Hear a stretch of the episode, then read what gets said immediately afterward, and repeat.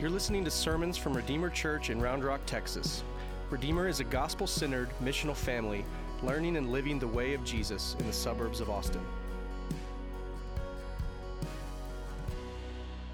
Welcome to Redeemer. Glad you're here. Happy Father's Day. I want to say that to those of you who are fathers in the room. Happy Father's Day. I'm glad that you're spending your Father's Day Sunday morning gathered with the church. There's no better place to be. And so happy Father's Day to those of you who are fathers, expecting fathers. Also know that Father's Day can be a day that is complex for many. My dad lost his father at a very young age, and so I even remember kind of watching my dad kind of struggle with the complexities of Father's Day, where it also was kind of mixed with some mourning and some grief of who was missing, and so we're aware of that as well. And so if that's you, just want you to know that we love you and are thinking about you today. And there's so much grace in the gospel for us as followers of Jesus that when we are in moments of celebration or moments of mourning, we know that Christ is with us and keeping us and securing us and fueling us by his grace. And so just want to say welcome, glad that you're here.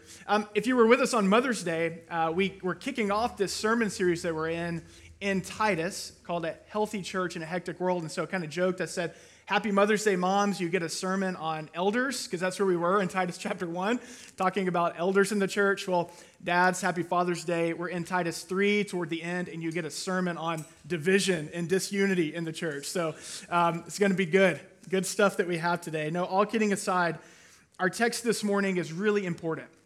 As we've been continuing on this renewal journey, studying Titus, looking at what it might look like for us to experience corporate renewal, trying to be reminded of the basics of what is a healthy church, what matters most in the church. We've been looking at this letter that the Apostle Paul has written to Titus. He's left Titus in Crete. You can read about Paul's missionary journeys in the book of Acts, and we know that Titus is left in Crete to put the churches in order. In other words, to establish them so that they would be healthy, vibrant witnesses of Jesus, his gospel, and his coming again in the world. He shows us what matters most in the church. And this morning, we're getting toward the end of Titus, and we see Paul gives one final charge to Titus. And the final charge is to remind him that unity matters in the church. If the church is going to be healthy, if it's going to be a witness to Jesus in the world, the church must prioritize unity. It must, one, enjoy the unity that we've been given in Christ, and two, protect the unity that we've been given in Christ. So that's kind of the thesis of the sermon. A healthy church is a church that enjoys and protects the unity that we've been given in Christ. This also means that we must be actively putting off the things that divide us. Now, if you will remember where we began this sermon series, really the occasion of this letter is that there were these, what Paul calls false teachers, that were invading the churches in Crete.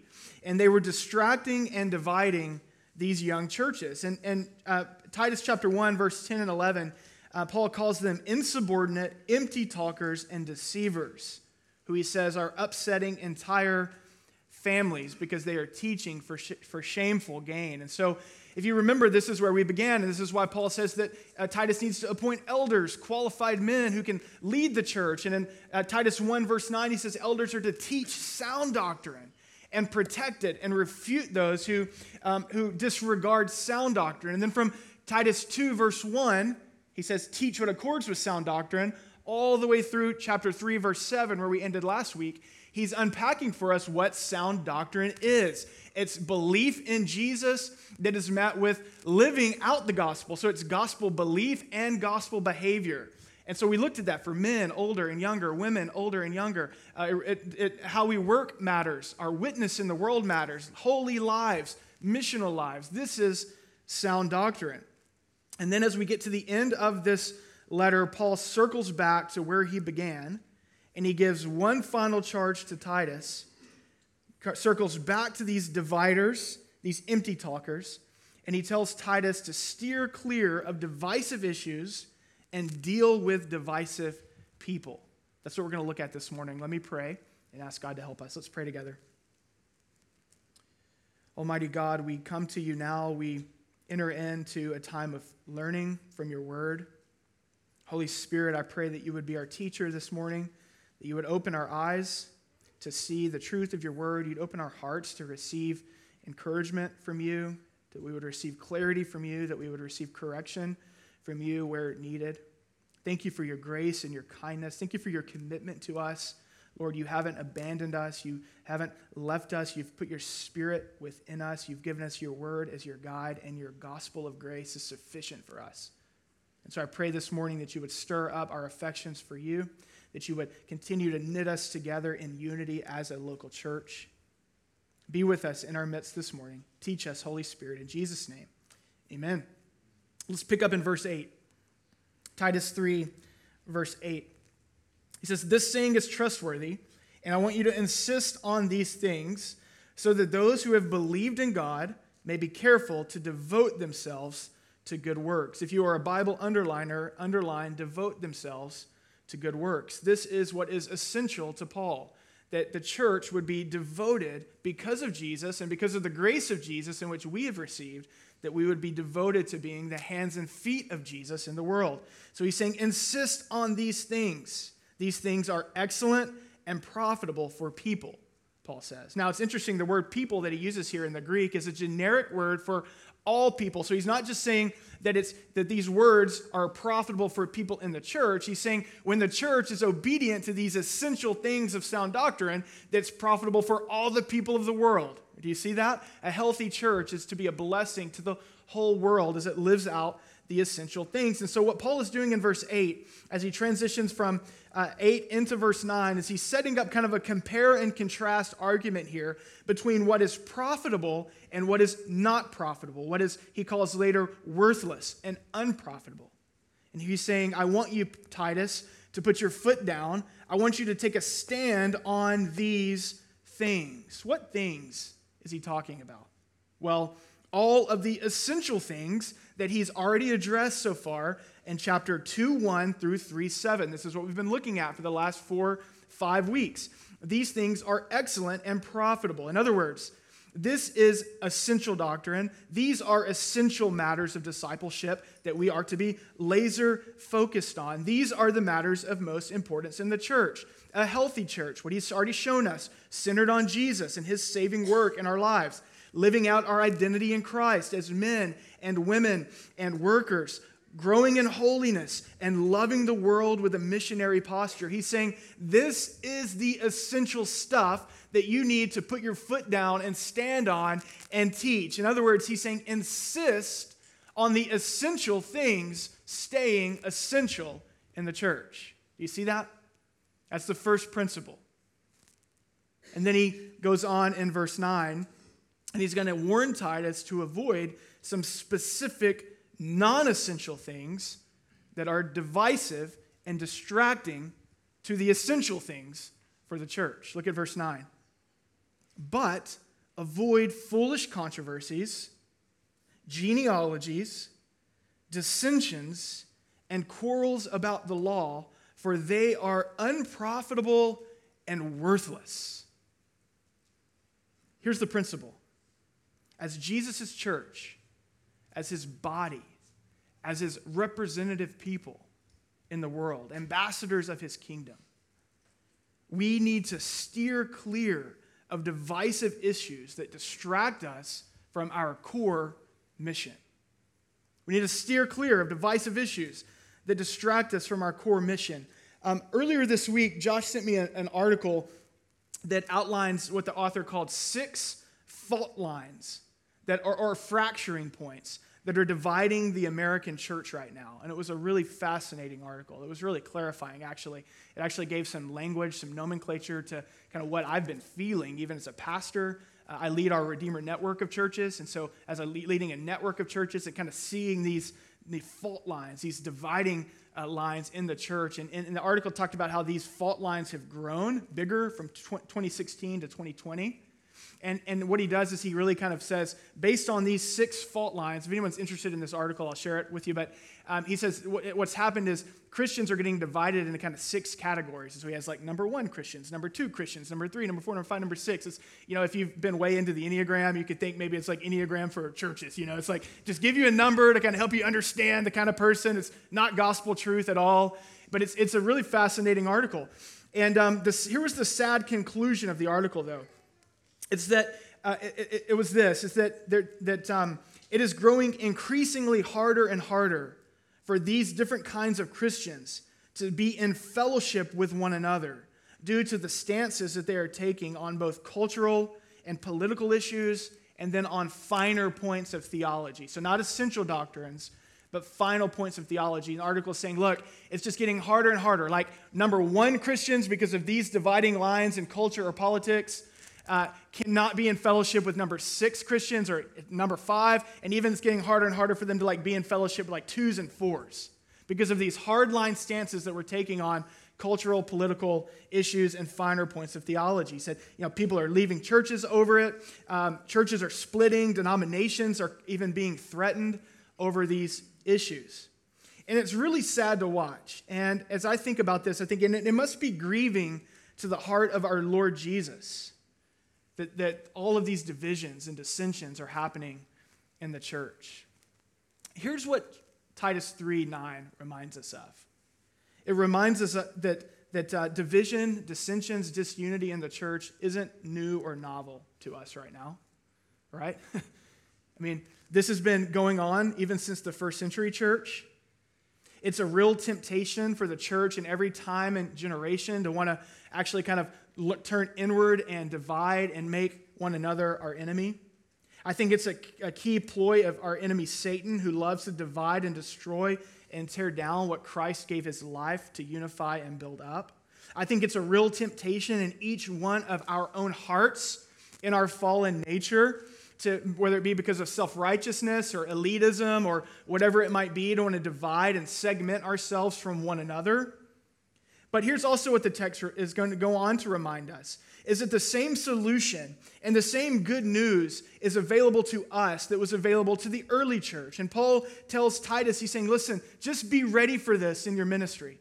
Be ready and avoid it. Avoid divisions, avoid foolish controversies, avoid dissensions, avoid arguments and quarrels about finer points of theology. Just avoid all of that stuff. In fact, we get a similar verse in 1 Timothy chapter 1, verse 3 and 4. If you want to flip over there, do it real quick. Flip over 1 Timothy chapter 1, verse 3 and 4. Timothy was a similar kind of leader to Titus. And Titus is left in Crete to strengthen the churches and put them in order. Timothy is left in Ephesus to do the same kind of work, to strengthen the church, put them in order around the gospel and around gospel mission. And look at what Paul says to Timothy.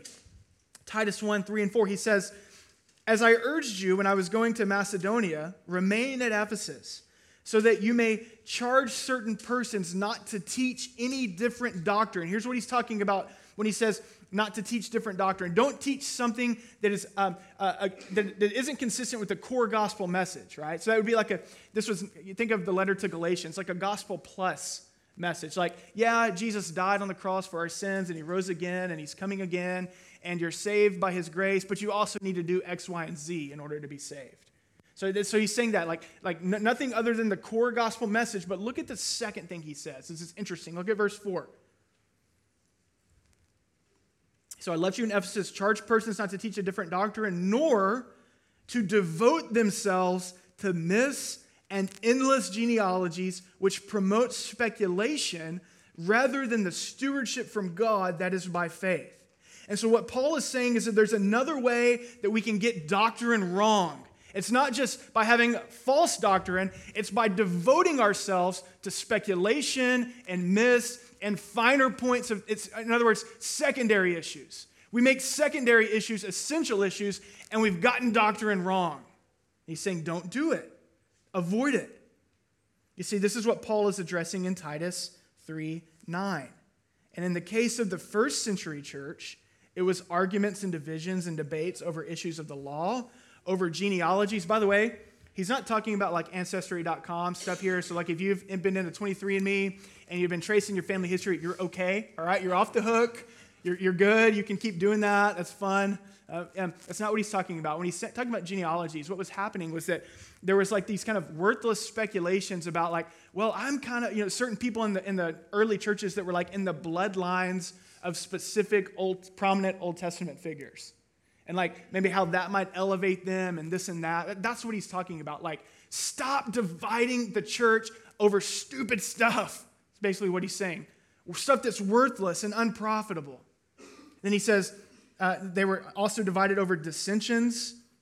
I'm sure that maybe in the early church, they also had their kind of sorts of issues, issues of preference, where maybe it was easy to argue over those kinds of things. And he's saying, stop doing it, stop dividing yourselves over worship style preferences, right? I mean, how many of you have heard of the church split over carpet colors?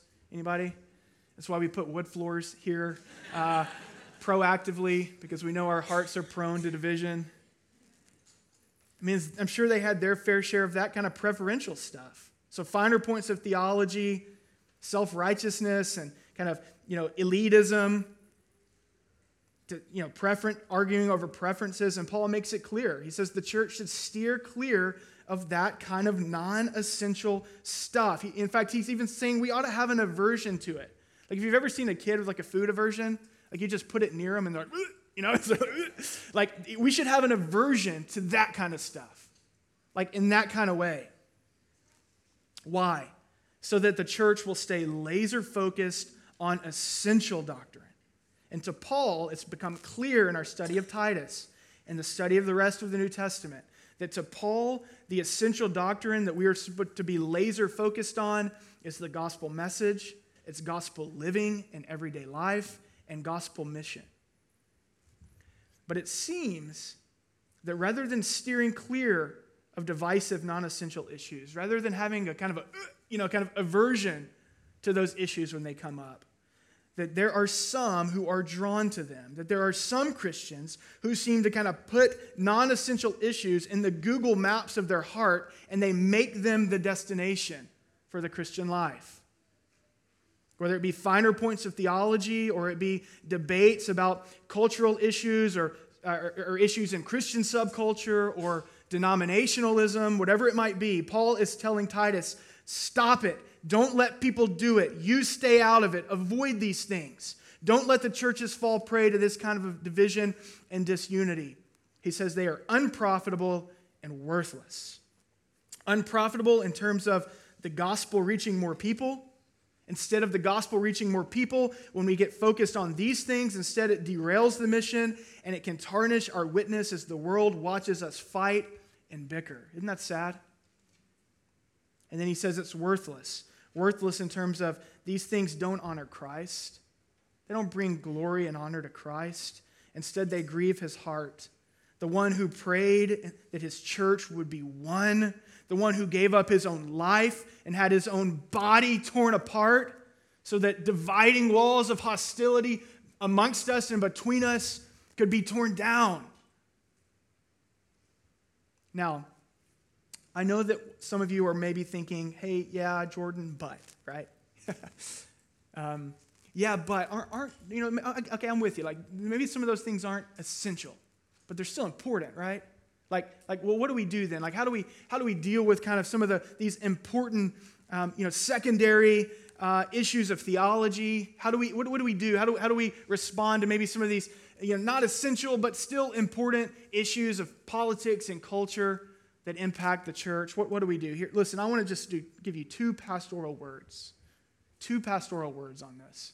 Number one, depending on who you are, you might kind of respond to these issues differently. And so for some of you, number one, if your interest in these issues, finer points of theology or cultural and political issues, if your interest in those is birthed out of concern for the church, like you're concerned about the church, here's the word I want to give you. Will you let your pastors worry about those things? Like, let your pastors worry about these issues and how they're impacting and affecting the church. If you aren't a called pastor, you have not been charged by God to take interest in protecting and defending the church. Like, you haven't been tasked with that. What you've been tasked with is being faithful to what Jesus has put right in front of you, the people that Jesus has put in your household or under your care. You've been tasked with being a faithful witness of Christ where you live and where you work. That's what you've been tasked with. So let your pastors worry about the issues and how they're dividing the church. That's what they will stand before God for. Let them worry about those issues. What we don't need in the church is a bunch of people who haven't been tasked with protecting the church, watchdogging and refereeing. That's not what we need. We need people playing their role, using their gifts to build up and encourage and strengthen the church on its mission in Jesus. Not calling fouls and putting people in penalty boxes. And then there's others of you, your interest in these issues of theology or of culture, it's maybe birthed more out of curiosity. It's not so much concern, it's more birthed out of curiosity. And if that's you, I just want you to know, like, I love that.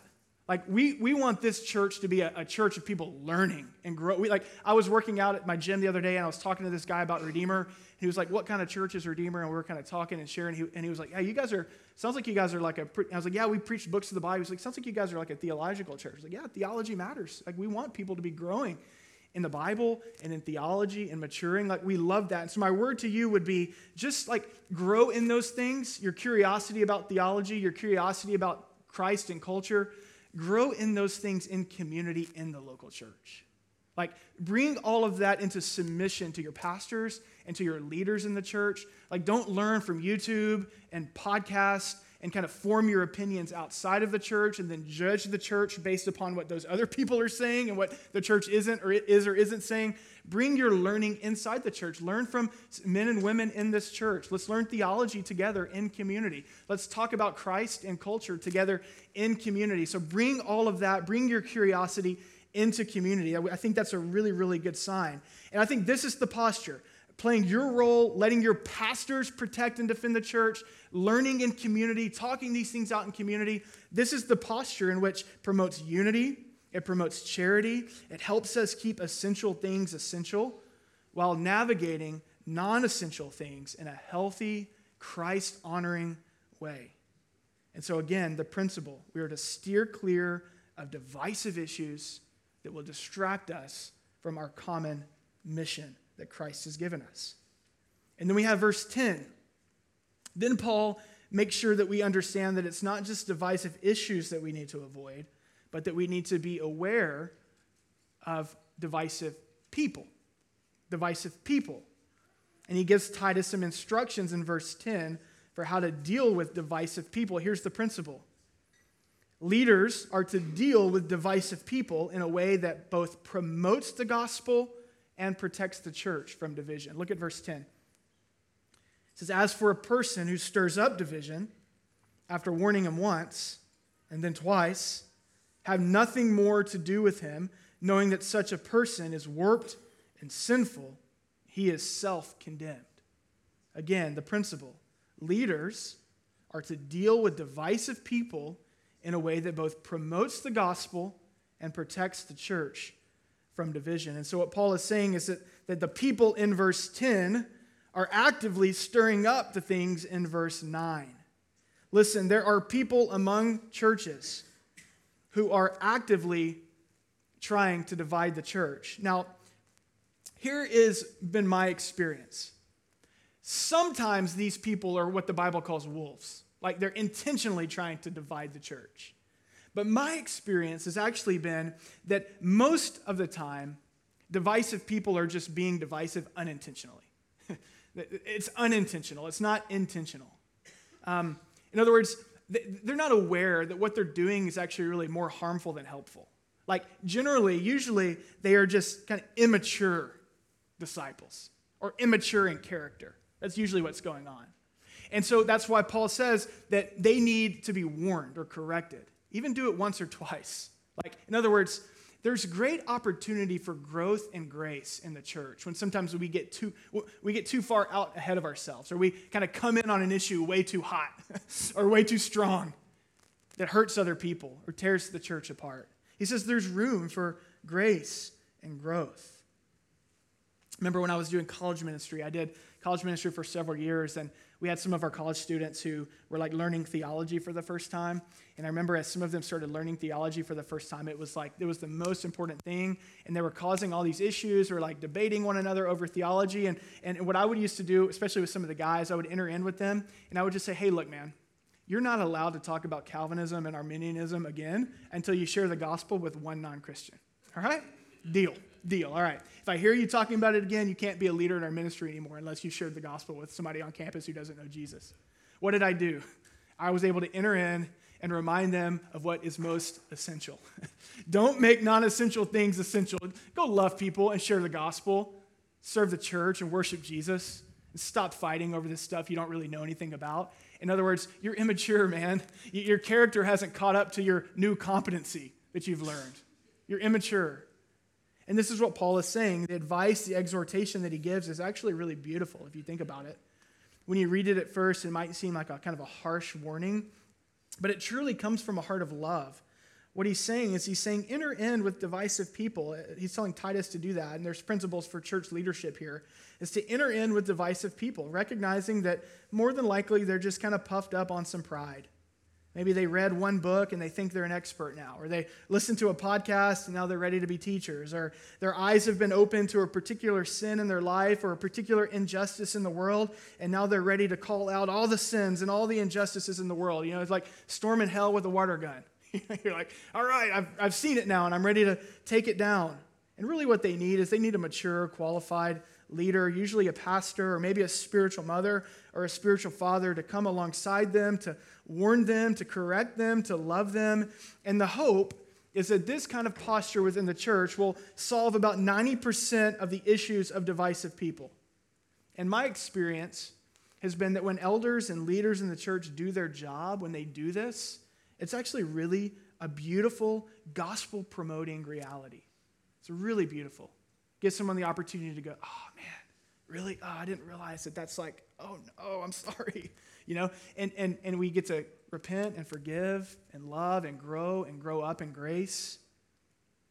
But he says, but there are some, it's a smaller percentage that really are wolves. They're self-condemned, meaning they don't really love Jesus. They don't really love the church. They're just using the church as their playground to sow division and to hurt people.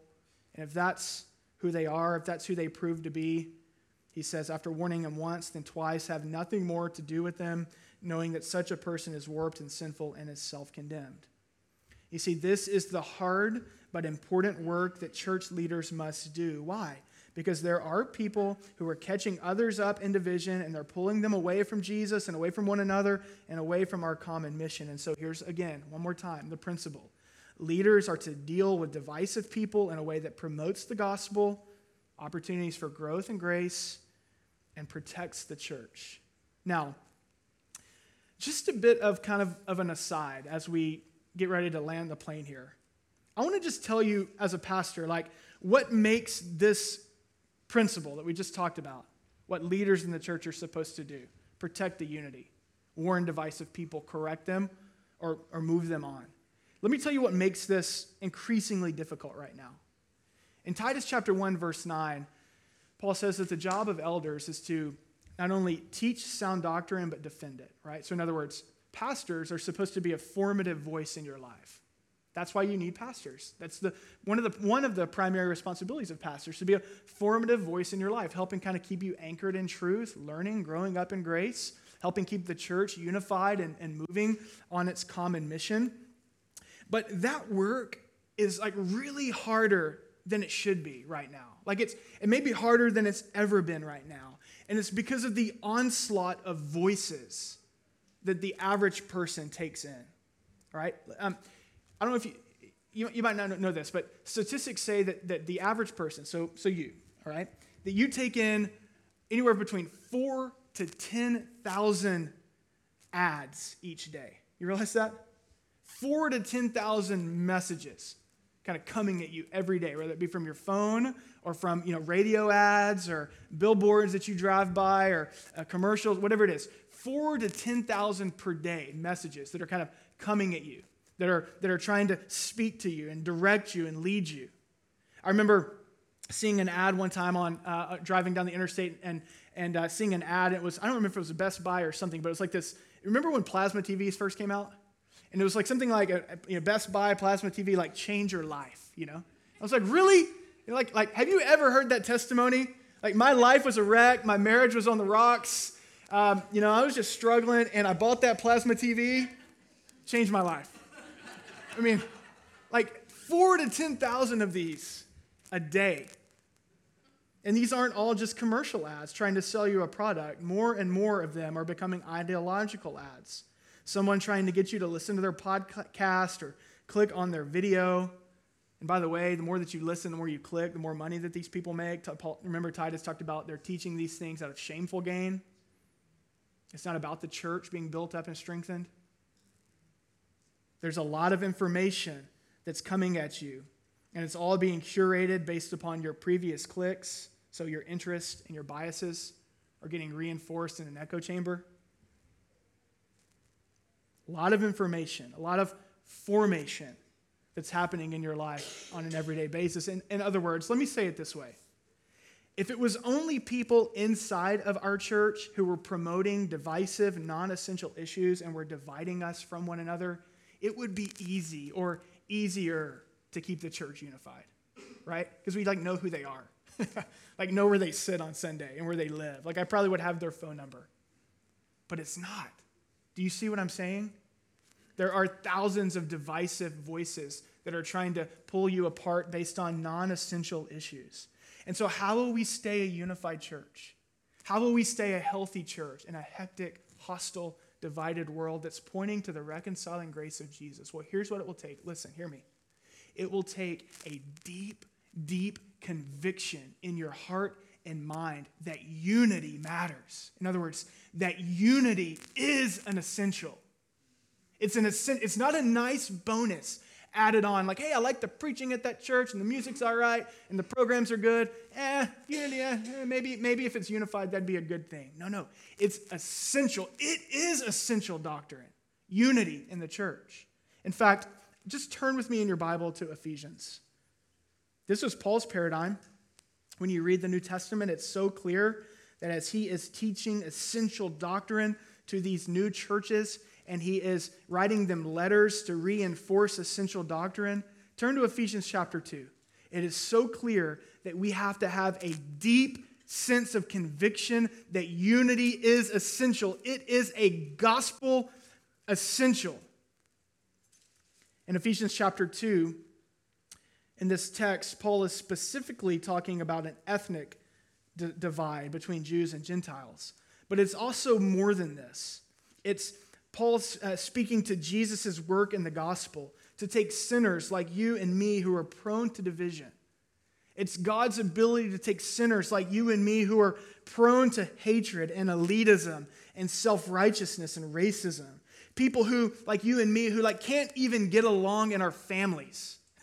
We can't even keep unity in our marriages and with our in-laws. People like us who can't keep in unity with our neighbors because of where they park their cars, and it annoys us.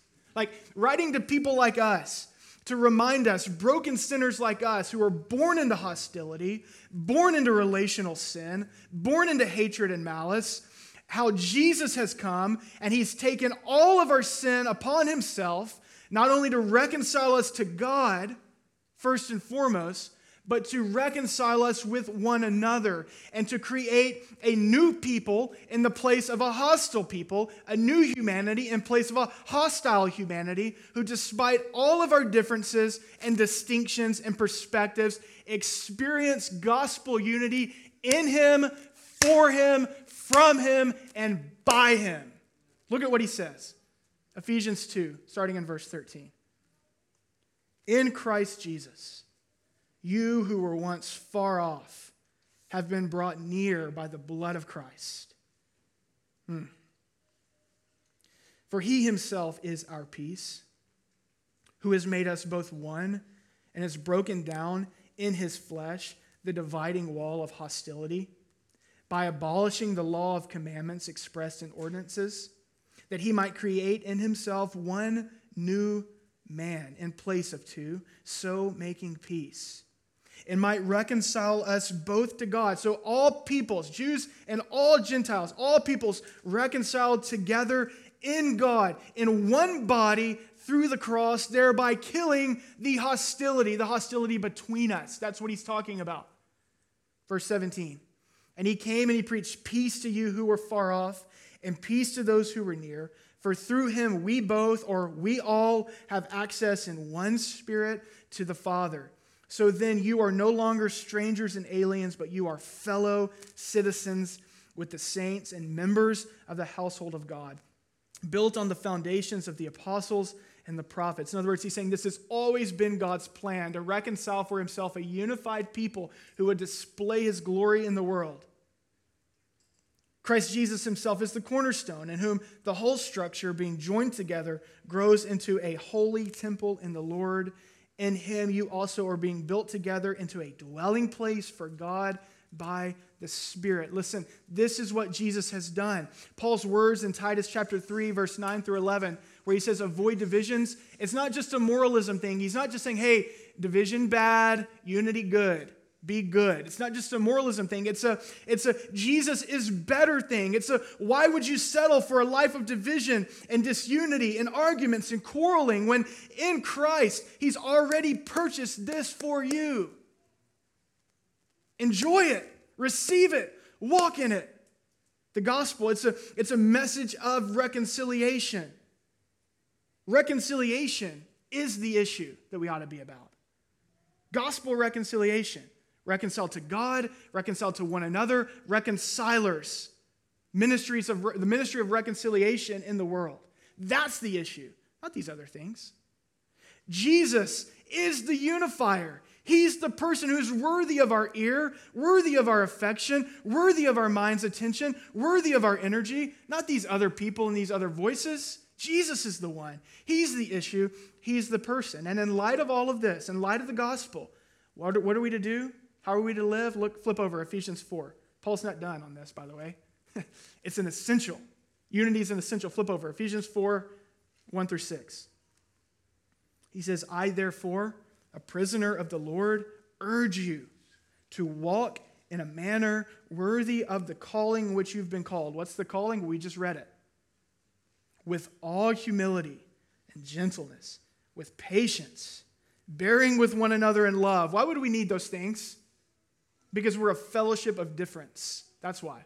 We've been called together from different places and different backgrounds and different sin struggles and different ethnicities, different preferences into one fellowship. And so we need humility and gentleness and patience and to bear with one another in love. Verse 3, eager to maintain the unity of the Spirit in the bond of peace. For there is one body and one Spirit, just as you are called to one hope that belongs to your call. One Lord, one faith, one baptism, one God and Father over all, who is over all and through all and in all. You see, unity isn't just a nice bonus in the church. It is essential.